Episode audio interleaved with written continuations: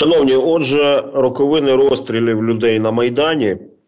І з нами зараз людина, яка тоді була в центрі протистояння проросійському режиму Віктора Януковича, і зараз в лавах Збройних сил України а, воює на фронті. Руслан Кошулинський з нами, головний сержант Збройних сил України, голова секретаріату Всеукраїнського об'єднання Свобода і заступник голови Верховної Ради України в 2012-2014 роках. Пане Руслане, вітаю вас. Слава Україні! Героям слава! Ви собі уявляли, в принципі, якою могла би бути Україна, якби Євромайдан не вийшов, власне кажучи, із протестами а, проти розвороту країни, да, такого політичного розвороту країни а, в російському напрямку, і не примусив Януковича, ну по суті, тікати з країни. Ну, ми мали би на кшталт щось Білорусі сучасної, а, такої гіршої моделі Московії. Так було завжди. Ще за радянських часів.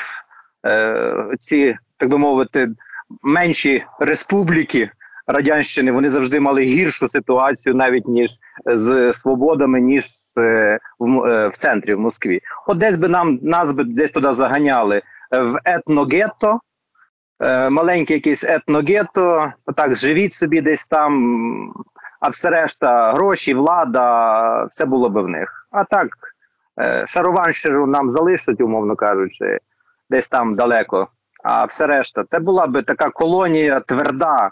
Нагадаю, що якраз перед е, революцією гідності е, московити об'їхали всі підприємства е, Укроборонпрому. Янукович продавав, віддавав за безцінь, тобто він намагався е, хоча б щось ще продати. І от вони об'їздили всі заводи і вони вже знали, що купувати, де купувати, скільки що коштує. А пам'ятаєте, що це за заводи наші? Це одні з найкращих заводів. Е, чому вони хотіли дуже Укрборонпром?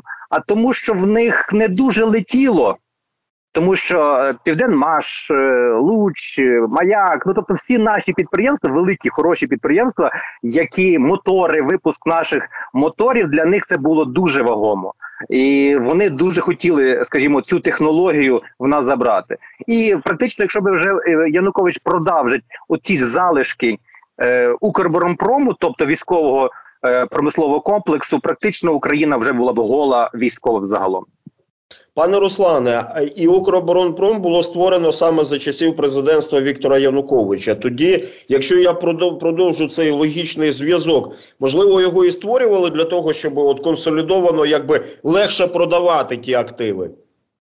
Це була подвійна частина, і легше продавати активи, і е, акумуляція всіх коштів.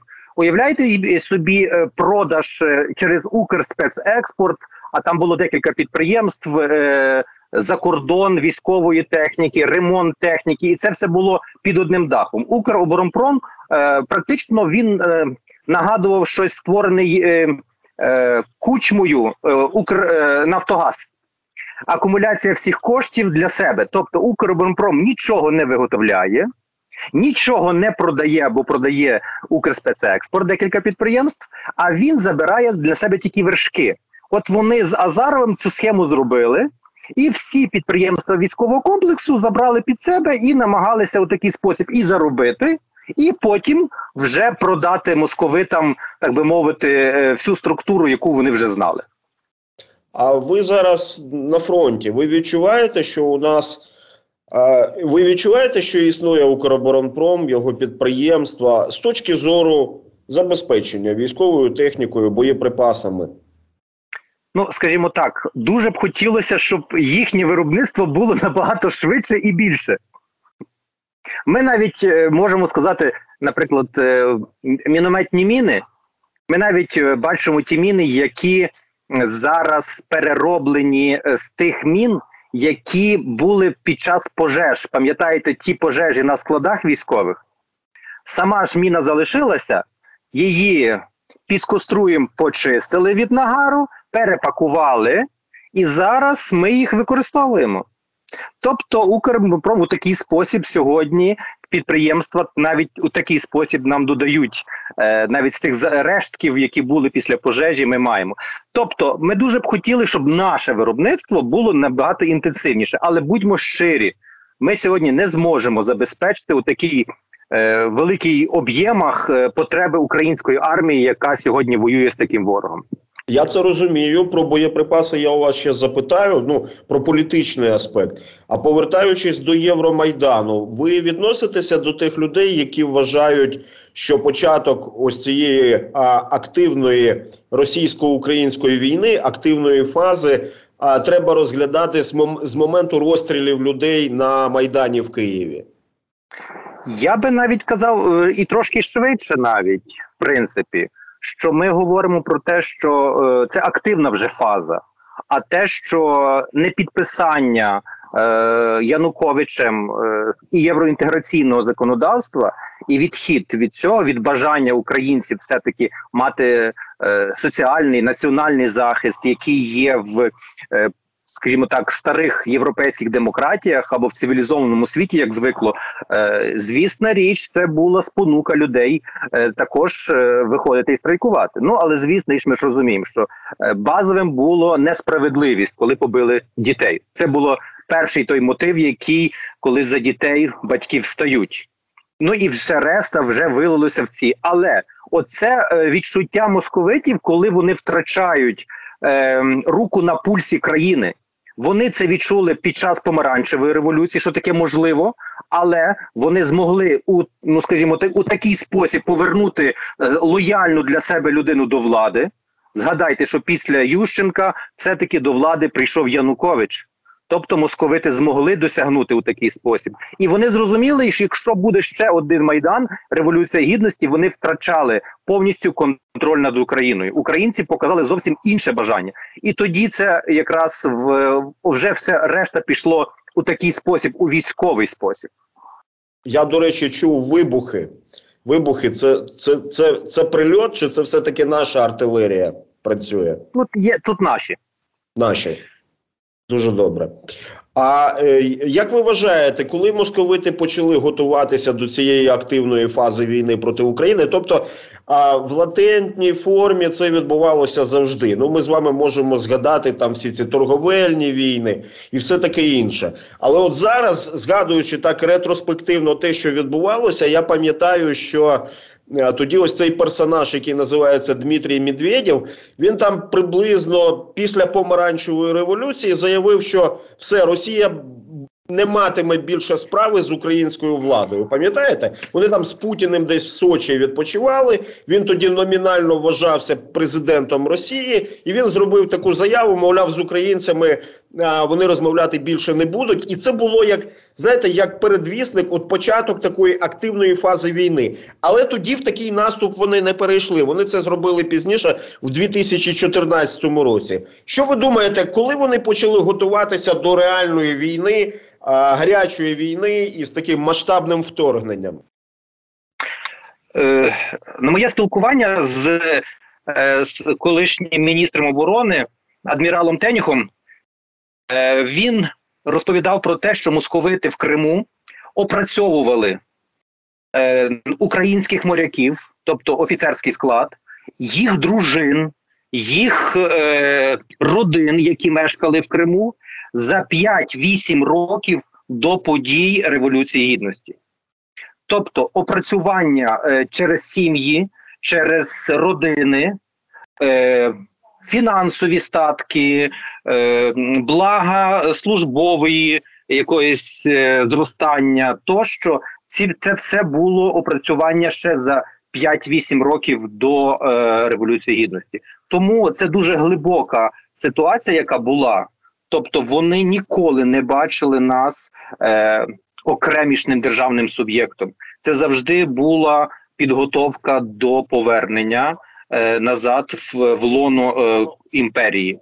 Тому їхні служби працювали дуже глибоко, е, дуже активно і ще. Згадайте ще Тузлу, згадайте. Тобто, ми можемо говорити про те, що оця активна військова фаза. Я вже не говорю про. Е, духовну, е, так звані скрепи, єдиний народ, е, Московська церква, русський язик, рускоязичне. Тобто, це все було е, ще завчасно. А от військова частина вони вже дуже активно працювали, зокрема і в Криму. І бачите, це ж спрацювало, е, зважаючи на те, що в Криму було, ну будьмо правдиві з собою, багато зрадників, так? Е, це дуже ефективно спрацювало, і оці пам'ятаєте на початках ой, а ви нам наказ не даєте про щоб стріляти і так далі. Це ж все було е, відмовки. Як насправді вони і не хотіли стріляти, і не хотіли, е, скажімо, воювати. Вони вже були завербовані. Більша кількість цих людей вже було протягом 5-8 років попередньо завербовано. Ну так, і це очевидно була така частина сценарію. Як саботувати е, ті рішення, які мали приймати командири частин? А скажіть, на вашу думку, наскільки це підстягнуло Путіна? Ну, ось а, така, знаєте, таке захоплення, майже блискавичне захоплення Криму підштовхнуло до ну по суті війн, е, по суті справи війни вже на материковій частині України. Я би не говорив про скажімо, там якусь е, моральну, психологічну ейфорійність, захопленість е, московитами і керівництво Московії, якимись там е, русським міром і імперією. Насправді, будьмо щирі, це є великі гроші.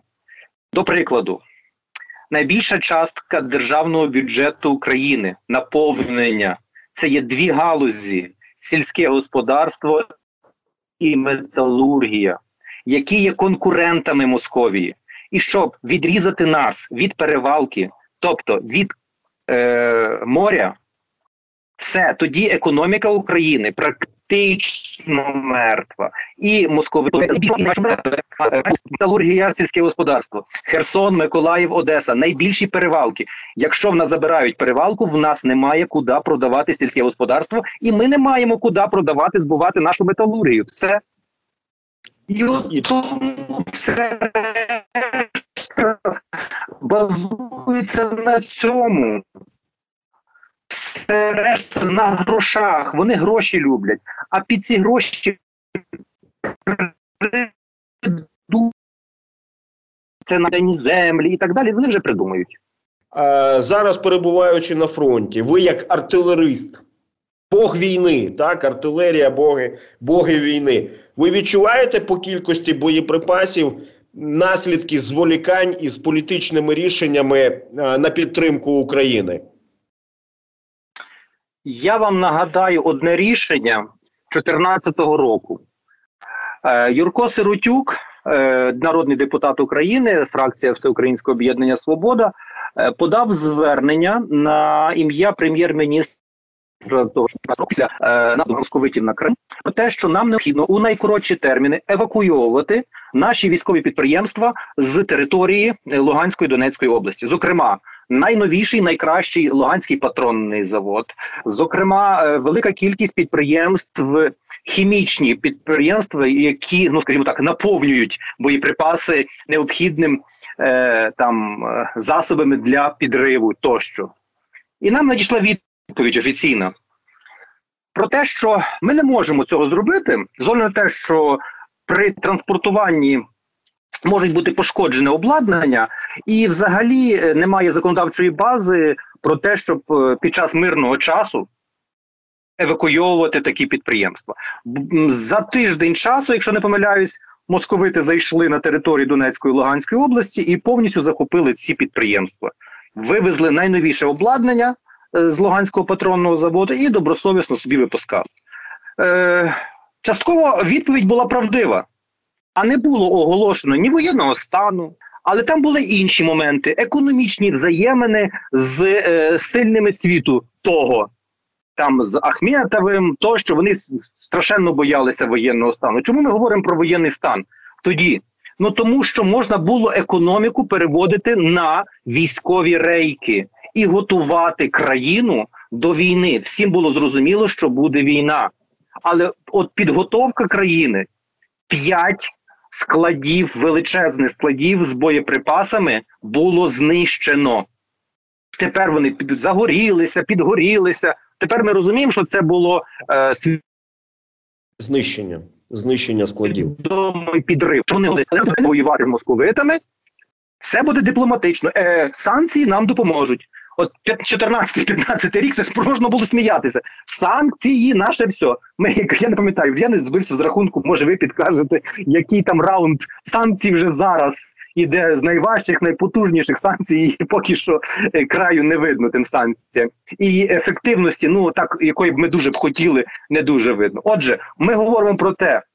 Що на превеликий жаль за ці 10 років е, керівництво України не приділило тієї необхідної уваги, яка б мала бути до підготовки до повномасштабного вторгнення. Е, зауважте на е, наші всі заклики е, до керівництва країни, як членів фракції, як депутатів Верховної Ради Свободівців, про те, що мають бути хоча б на 5% на збройні сили. Нам відповідали так, та ж є 5%, Дивіться, от є 2,5% на ЗСУ, а 2,5% також на військових. Ну але трошки інакше на МВС, СБУ, прокуратуру. Ну на зауваги, що один за один танк українського виробництва харківського заводу імені Малишева коштує ну енну суму. Ну ну це ж не не або у нас жодного не було е, крейсера, жодного е, побудованого якогось десантного корабля. Тощо в нас взагалі того не було. Я вже не кажу про е, за це за 10 років жодного супутника не запущено. А в москалі вже космічні війська були а вони віддавали кошти на МВС. Ну ну от от вам відповіді на запитання, чому не готовність е, України за ці 10 років можна було підготуватися в розумінні. Але чи розуміло тодішнє керівництво України? Е, про те, що треба готуватися, навряд не хотіло розуміти.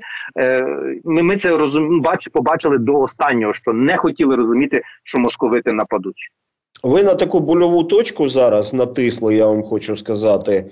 І те, що патронний завод, ви зараз згадали. А коли вибухали всі ці арсенали з ракетами і боєприпасами, це справді це викликає стільки знаків запитання, як в країні, де 300 тисяч тих, хто називають себе силовиками, включно там з міністерством внутрішніх справ, з національною поліцією, з національною гвардією, зрештою службою безпеки України. Я ж не помиляюсь в чисельності, якщо якщо всіх порахувати, тих, хто вважають і називають себе силовиками, не змогли вберег, вберегти артилерійські склади і ракетні склади. Це це справді це це дико звучить. І Я погоджуюсь. До речі, я чув інформацію про те, що окупанти, коли зайшли в місто Сніжне Донецької області, перше, що вони зробили, це вони демонтували завод з виробництва компресорів для реактивних двигунів. Там лопатки унікальні титанові виробляли. А скажіть, а хто тоді в Верховній Раді? Не підписав оце звернення Юрія Сиротюка про евакуацію українських військових заводів.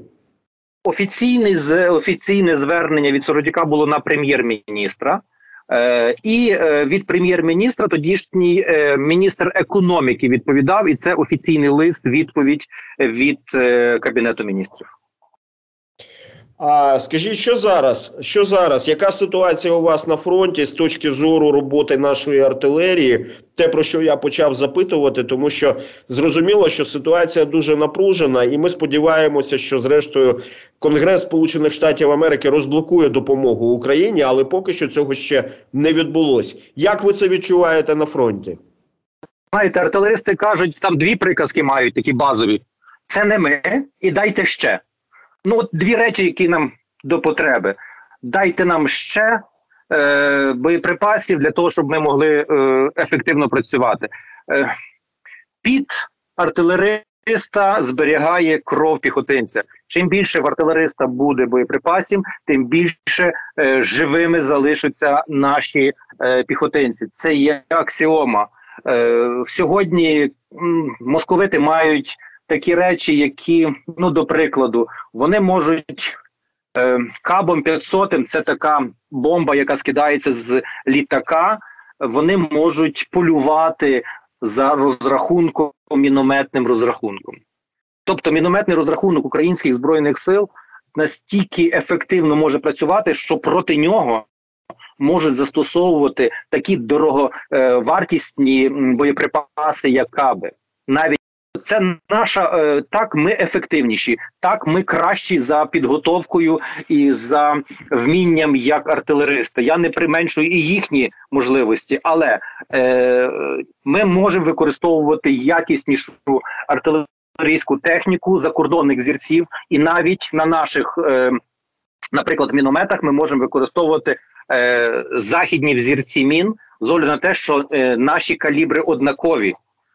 А ось в артилерії, в ствольній артилерії, на різні так звані, там вже трошки інша ситуація. Якщо натівський калібр 155 мм, то е, українсько колишньо радянський калібр 152 мм. І пішло, поїхало там і 122, і е, 100, ну вже трошки інші калібри е, яких мас дуже мало боєприпасів, нас би хотілося їх збільшувати. Е, Тому, але якщо ми маємо можливість застосовувати їхню е, зброю західного взірця, вона працює за іншим принципом: не покривання площ, а ураження точкової цілі. І якщо московити використовують велику кількість е, снарядів і мін для того, щоб покрити площу, то ми використовуємо набагато меншу кількість для того, щоб влучити в ціль, і е, нам вдається це краще. Єдина проблема в кількості боєприпасів, яка в нас знову дуже мала. Ви е, згадали про те, що росіяни кабом можуть полювати за розрахунком українського а, українських мінометників. Та? Тобто можна собі уявити, наскільки їм цей міномет дошкуляє, і окрім там вартості цього кабу, знаєте, я б ще додав би. А вони йдуть на те, щоб ризикувати своїми екіпажами і літаками, яких ну вичерпний ресурс це для Росії, тими ж су 34 а готові ризикувати для того, щоб полювати, наприклад, за українським мінометом і за розрахунком а, мінометників. Те ж саме я думаю, стосується і, і артилеристів. Дякую, дякую дуже, шановні наші слухачі і глядачі. Я думаю, що ви з розумінням поставитесь до того, що певні перешкоди у нас виникали під час розмови. Але Руслан Кошулинський перебуває зараз на лінії фронту. Отже, з нами був Руслан Кошулинський, головний сержант Збройних сил України, голова секретаріату Всеукраїнського об'єднання Свобода, заступник голови Верховної Ради України в 2012-2014 роках. Пане Руслане, дякую вам. Слава дякую, Україні! всіх благ. Героям слава!